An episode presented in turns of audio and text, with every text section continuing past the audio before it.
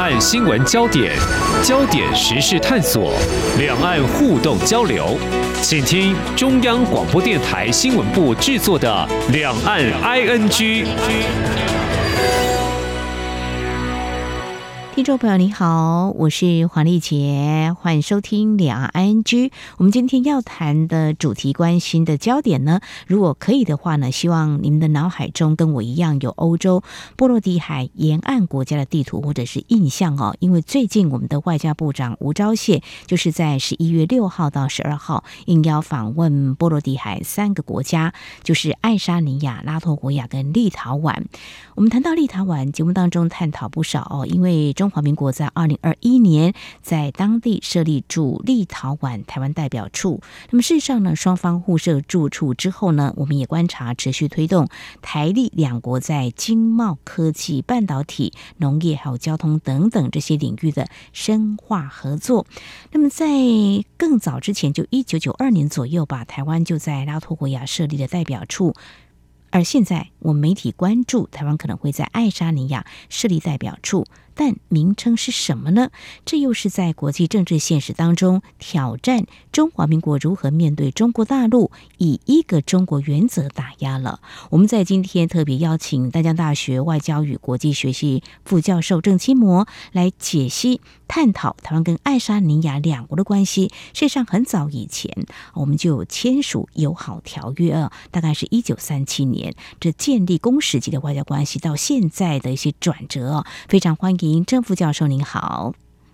啊，主持人好，呃，各位听众朋友大家好。嗯，当然，刚才我提到这一段，大家都知道，台湾跟爱沙尼亚就是没有正式外交关系啊。但是如果大家去看一下资料哦，就会看到经贸。进出口的东西都有哈，也许大家在生活当中也有用到，不光只是在产业方面，文化的往来更是有。嗯，不管是国民党政府时期，或是民进党执政的时期，官员呢，包括我们的副总统，都有到这个国家来，表示说台湾跟爱沙尼亚关系是密切的哦。在这个部分的话，我想老师观察的更细腻哦，是不是可以来告诉我们？双方是不是有所谓的一些共识啦，或是有哪些我们所具备的一些条件，所以在经贸合作跟文化的往来是密切跟频繁的呢？呃，是的啊。在这个面向啊，那主持人刚刚已经提到了哈，那其实中华民国呃跟爱沙尼亚之间的一个外交关系啊，起源甚早哈。那当然在国民政府时期啊就有接触啊。其实后来啊，双方啊虽然距离非常的遥远啊，但是零零星星的啊。那主持人刚刚也提到了啊，当年吕副总统啊就曾经拜访啊，在我们外交非常困难的时候弥足珍贵啊。但是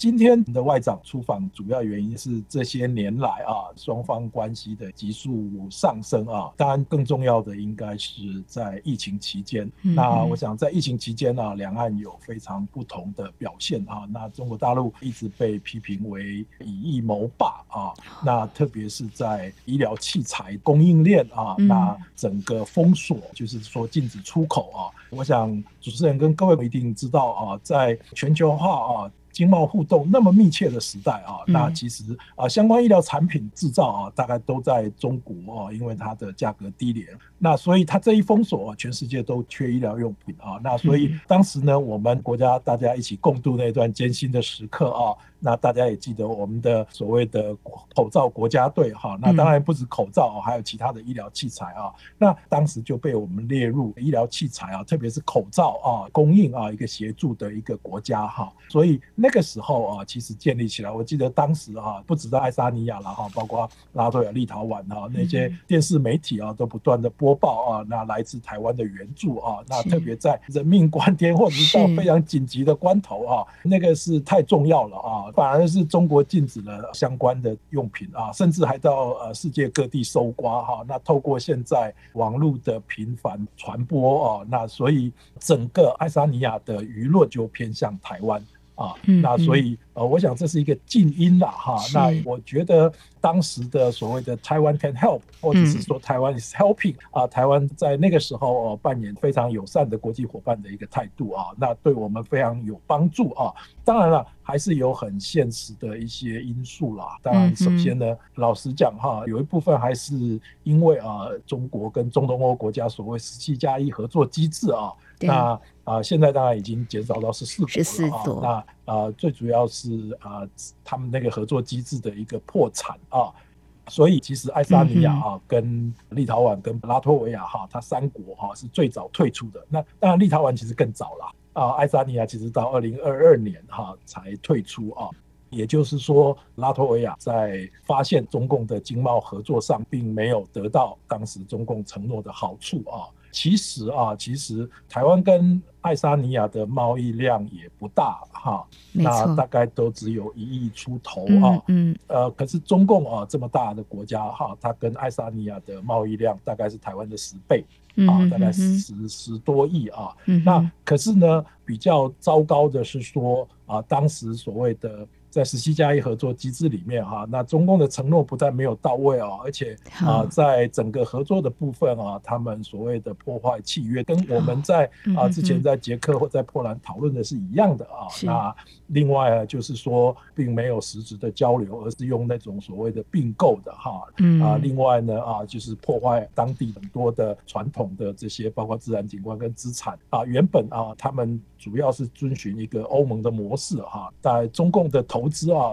相当程度改变了了哈。那这个部分呢，当然就造成了啊，整个爱沙尼亚啊，对所谓的十七加一啊，当然就不再期待，到最后甚至退出了哈。反观啊，台湾跟爱沙尼亚哈，它其实产品虽然很多了，但是我们大致归类，台湾出口到爱沙尼亚大致是一些比较精密的机械哈、电子、资讯跟科技产品啊。那爱沙尼亚的传统的这些器具啊、机械哈也还不错啊。那另外他们啊比较强项是化工产品啊。嗯。那在有很多的品项都有销到台湾哈。是。双方的贸易额不大，但是是有展望的哈。那特别是说在中共哈不断的受到所谓的国际上的制裁啊，特别是高科技的制裁哈。是的。啊，像美国现在在半导体、在 AI、在量子计算啊这些高科技的晶片哈，或者是跟国防科技有关的。的啊，都严禁销售，所以各国哈都没有办法，包括台湾也在受限了啊。嗯嗯。那所以这个部分啊，我想爱沙尼亚，包括立陶宛啊，在这些国家啊，那他们现在也面临产业升级的关键啊，所以他们非常需要哈，特别像台湾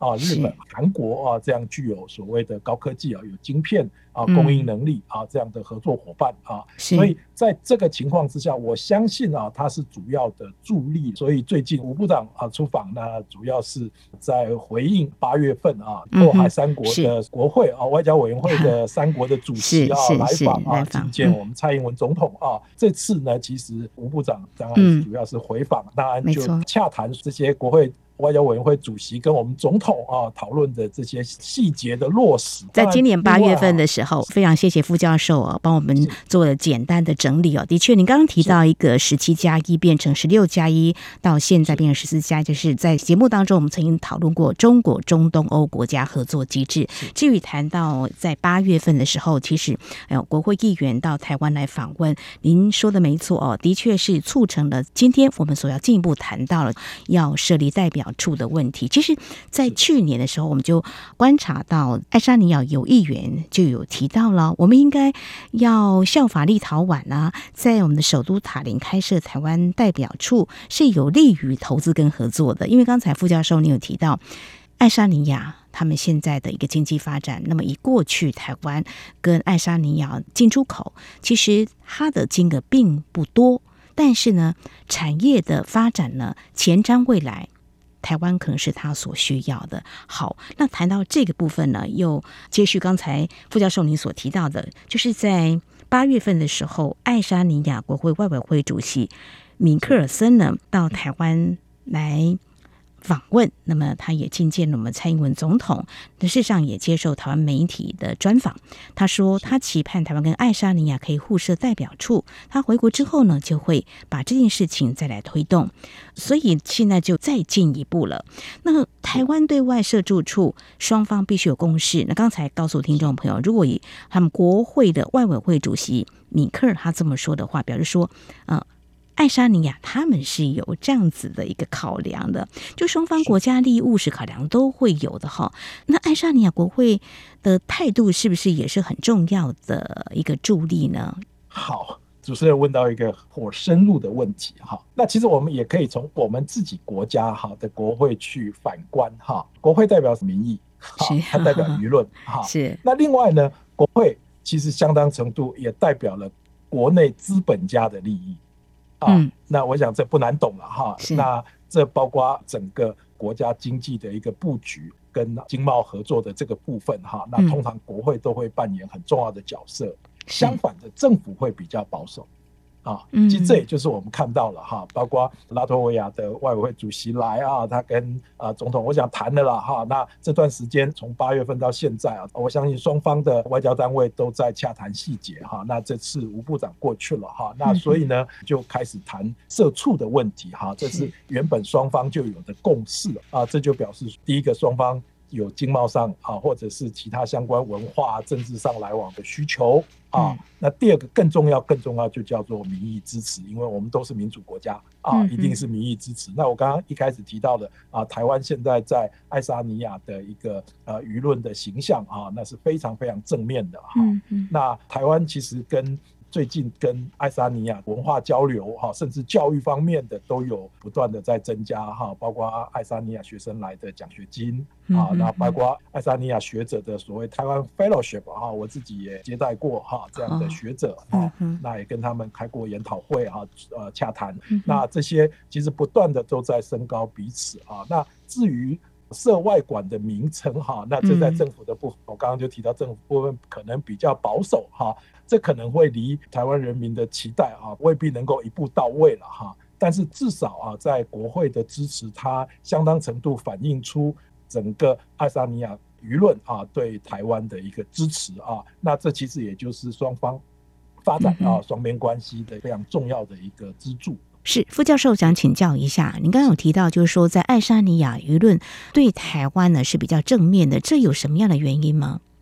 就像我刚刚提到的哈，其实我接收的讯息也是了哈，就是从疫情那段期间哈，在那段最艰苦的时候啊，中华民国是跟这些国家站在一起的。呃，我们自己也缺口罩啊，啊，我们自己也很辛苦啊，我们都排队买过口罩啊，对不对？但是呢，我们愿意去协助跟我们一样所谓的有共同价值、需要这些医疗协助的友邦。那所以呢，特别在今年 WHA 啊，WHO 啊，就是国际呃世界卫生组织开会的时候。爱沙尼亚就是啊，非常积极的啊，写信给谭德塞啊，就是那个世界秘书长，要求让台湾有意义的参与啊，让台湾以观察员的名义啊加入 WHO 啊这个部分，爱沙尼亚就表现出非常积极的一个角色哈。那我想这是双方啊非常。实质友谊的展现，所以呢，这当然也是啊，这些年来我们啊双边合作的一个成果。是这个疫情呢，可以见证外交患难见真情的一个友 谊哈。就是台湾 can help，这是在过去两三年的时候，口罩啊非常的。紧缺，那台湾可以帮忙就帮忙。这是台湾不光只是以民主人权的一个价值理念跟一些国家交朋友，那事实上呢，在经贸方面对一些国家也是可以共同来合作的。那么爱沙尼亚、立陶宛都是好。这是在今天两岸 ING 节目当中。前半段呢，我们邀请大江大学外交与国际学系副教授郑清模来探讨，关心台湾有可能下一步就会跟爱沙尼亚来设管处了哦。那我们也知道，因为台湾名称的问题。嗯，在二零二一年的时候，立陶宛设这个代表处，其实他们就遭到中国大陆的外交降级，还有经贸方面的某一些做法的一个打击啊。那这次在爱沙尼亚设代表处，媒体也已经有这样子的一个探讨了，会用什么样的名义，台北啦或台湾呐？您觉得这个名称问题还是一个很敏感也蛮重要的了哈？那其实台湾跟一些非邦交国家都有设设立经贸啊或文化的办事处啦或代表处也都有啊，否则我们怎么样做啊这个对外的服务跟啊外交关系的维系？那以爱沙尼亚，您觉得应该有什么样的思维呢？特别中国大陆现在已经是全球第二大经济体，那么跟美国是一个比较对立竞争的格局。是，啊、呃，关于名称啊，那这是大家比较关心的议题了哈。但是我反倒觉得啊，即便是现在的整个国际情势哈，对台湾其实相对有利，但是呢，我们在外交上面啊，仍然应该以更弹性哈。那我想，我首先讲一下立陶宛哈。那其实立陶宛是一个很好的例子哈。嗯。那其实，在波罗的海三国很多啊，包括他们当时哈，一九八九年在脱离呃苏联共产统治的时候，立陶宛就是一个带头。那那个跟我们啊非常亲近的啊那个立陶宛的外长哈兰斯伯基斯哈，那其实他的祖父啊，他的阿公哈，就是当时。带领啊三个国家哈，那组织所谓的六百公里的人龙抗议苏联啊，争取迫害三国独立的运动的领导人啊，所以立陶宛奠立了一个很好的基础啊。中共当然也就使出了经济压迫哈，那这个经济压迫哈。后来，首先让中东欧国家发现了，其实中国带来的利益并没有那么大啊。后来发现，立陶宛出口到中国的啊，只有中国出口到立陶宛的四分之一啊都不到哈。那所以呢，中国制裁起来其实并没有那么有利。那第二个就是说，中国这样的制裁啊，其实包括之前对澳洲的制裁啊，造成了国际社会上啊对中国。以经济当做一种武器的共同认知啊，那这个认知其实在今年的 G7 峰会里面就正式被提出来啊，在广岛啊，嗯，那就被提出来啊，国际社会要共同应对啊，这个啊，中国以经济胁迫当做武器啊，这样子的一个现实，所以大家应该一起去应应哈。那不过呢，就爱沙尼亚来讲哈，我刚刚提到了哈，那爱沙尼亚跟中国双方的贸易额哈，大概是台湾的十倍，那一年大概有十二、十三亿左右的一个啊双边贸易啊。那你可能觉得十三亿很小，可是爱沙尼亚只有一百三十万人口，哈，那所以对于这样啊人口比较小的哈这样的国家，其实这样的影响是有的啊。所以呢，我刚刚说了哈，那国会可能会比较进步一点哈，但是呢，政府单位通常会比较保守啊。所以我们目前看到了。爱沙尼亚外交部啊，目前的底线还是以台北经济文化办事处，也就是我们以前社管处的一个名称了哈。那当然啊，最近媒体也在提到啊，中国很在意名称啊。为什么？因为对中国来讲，他们的内宣是非常重要的，他要安抚哈。那中国最近从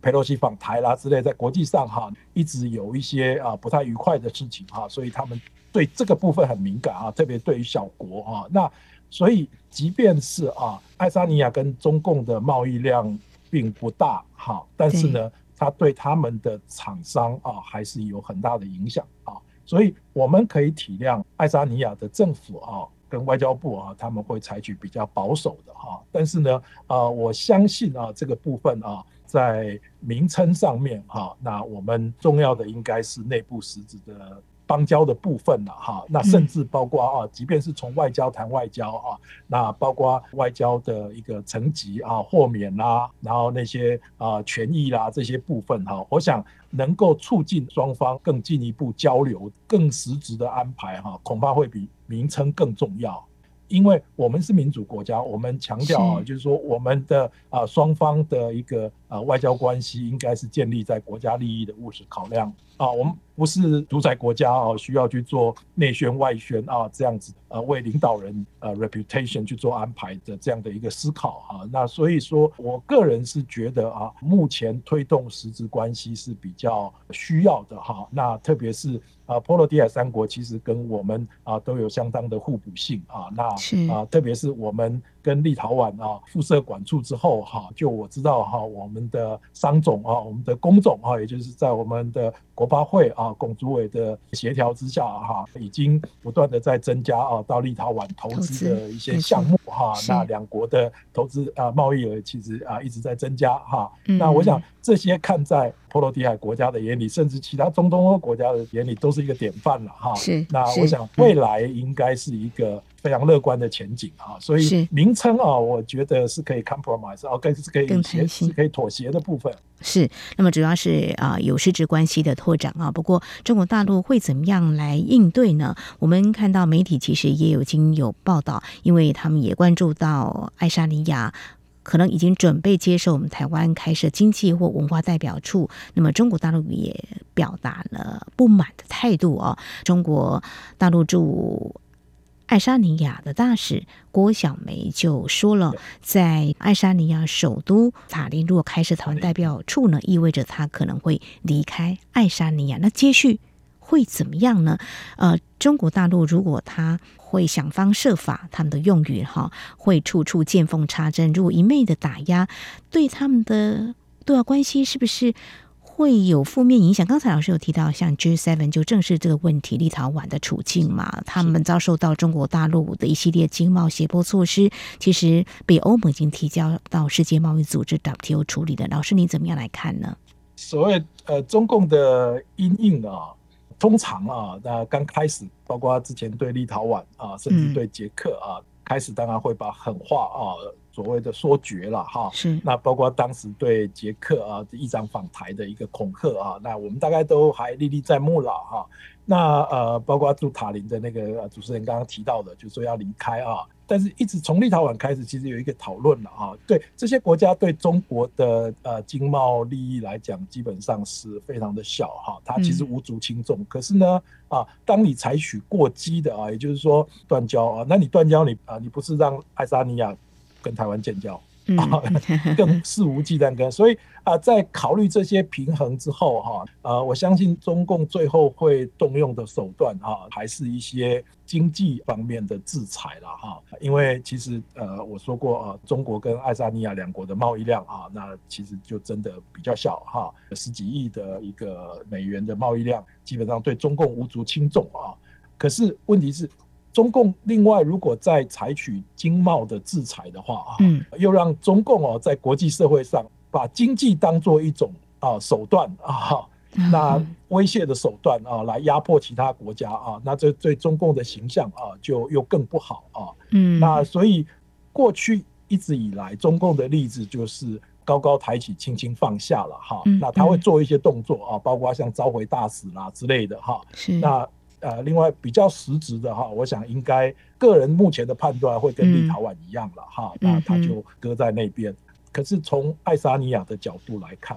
哈，嗯哼，那确实虽然现在还有一些基本的贸易量，我相信这也是爱沙尼亚政府必须照顾的哈，他在外交上没有办法跟中华民国有很立刻。立即啊的一个明显的提升啊，那不过长久下来哈，其实啊政府当然还是要考虑民意啊。中共我们刚刚提到它的形象哈，包括从战狼外交开始哈，包括对很多国家的经济胁迫哈，那到最近啊，尤其是从去年俄乌战争之后啊，那啊中共很明显的站在俄罗斯的一边，那这对于。欧洲国家，嗯，尤其对于波罗的海国家，哈，这是三国啊，是曾经受到俄罗斯压迫的，而且甚至都还非常担心俄罗斯侵略乌克兰之后，接下来下一个恐怕就是侵略这三个国家啊。那这三个国家其实都有共同的威胁啊，都有共同的胁迫感啊。那所以目前啊，在爱沙尼亚啊，在包括波罗的海三国都一样哈，他们的民意啊，对中共。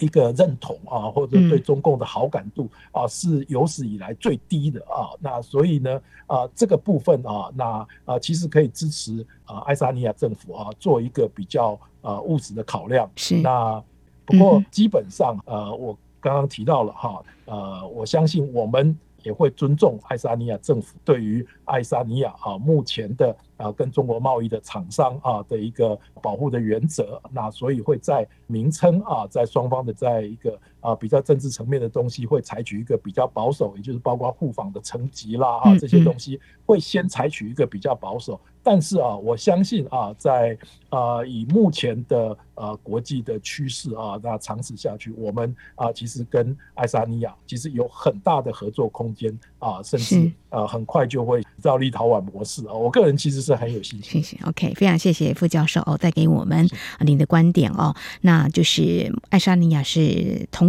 让台湾设立代表处，大家也会好奇爱沙尼亚对中国大陆战略架构，嗯，他们的。原则跟理念是什么？那么，其实他们的外交部长萨科纳在三号透过声明就说了，爱沙尼亚并没有承认台湾是一个国家，政府成员不会打算跟吴钊燮部长会面。那么，尽管塔林呃没有计划跟台北发展政治关系啊，但是爱沙尼亚还是认为活络跟台湾公民社会组织间的经济、教育、文化跟沟通关系是非常重要。这也就诚如刚才副教授你所提到的。一些观点哦，所以在最后，我们呃乐见就是台湾还有爱沙尼亚，嗯，会设有这个住处哦。那未来怎么样加强实质关系？其实，如果听众朋友您跟我一样在查找过去这段期间的一些报道，也许你会看到这段话哈，就是爱沙尼亚国会外交委员会的主席啊米克尔森在八月。十号，那么来到台湾访问，那么他有提到一九八九年八月二十一号，当时波罗的海三国共有两百万人一起手牵手组成人链，形成波罗的海之路，目的就是反对威权主义的非法侵略跟并吞。当时呢，他是一个十九岁的。学生也参与这个和平示威。那么之后，人民强烈声音终于让帝国主义瓦解。不过，人民对于自由追求并没有因而停止。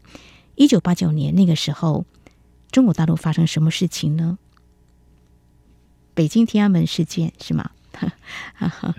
是，所以我觉得六四事件，六四事件嘛，对不对？那其实我们。在关注台湾跟一些中东欧国家，呃的一些外交关系，其实我们谈民主、人权、价值理念，这个时候可能就更容易凸显出来。有些国家，他们除了在经贸方面的考量之外，那种民主、人权、价值，他们还是非常重视的。所以，呃，刚才老师已经谈了很多，未来啊、呃，你是乐见台湾跟爱沙尼亚会有进一步实质关系的一个进展跟推动，包括刚才提到的文化。教育方面，还有经贸方面，好像我们在半导体方面也是，嗯，爱沙尼亚他们所期待在这方面能够继续跟一些国家合作嘛，哈，对。那还有哪些建议？老师，你觉得未来我们两国之间的关系可以更深化呢？嗯，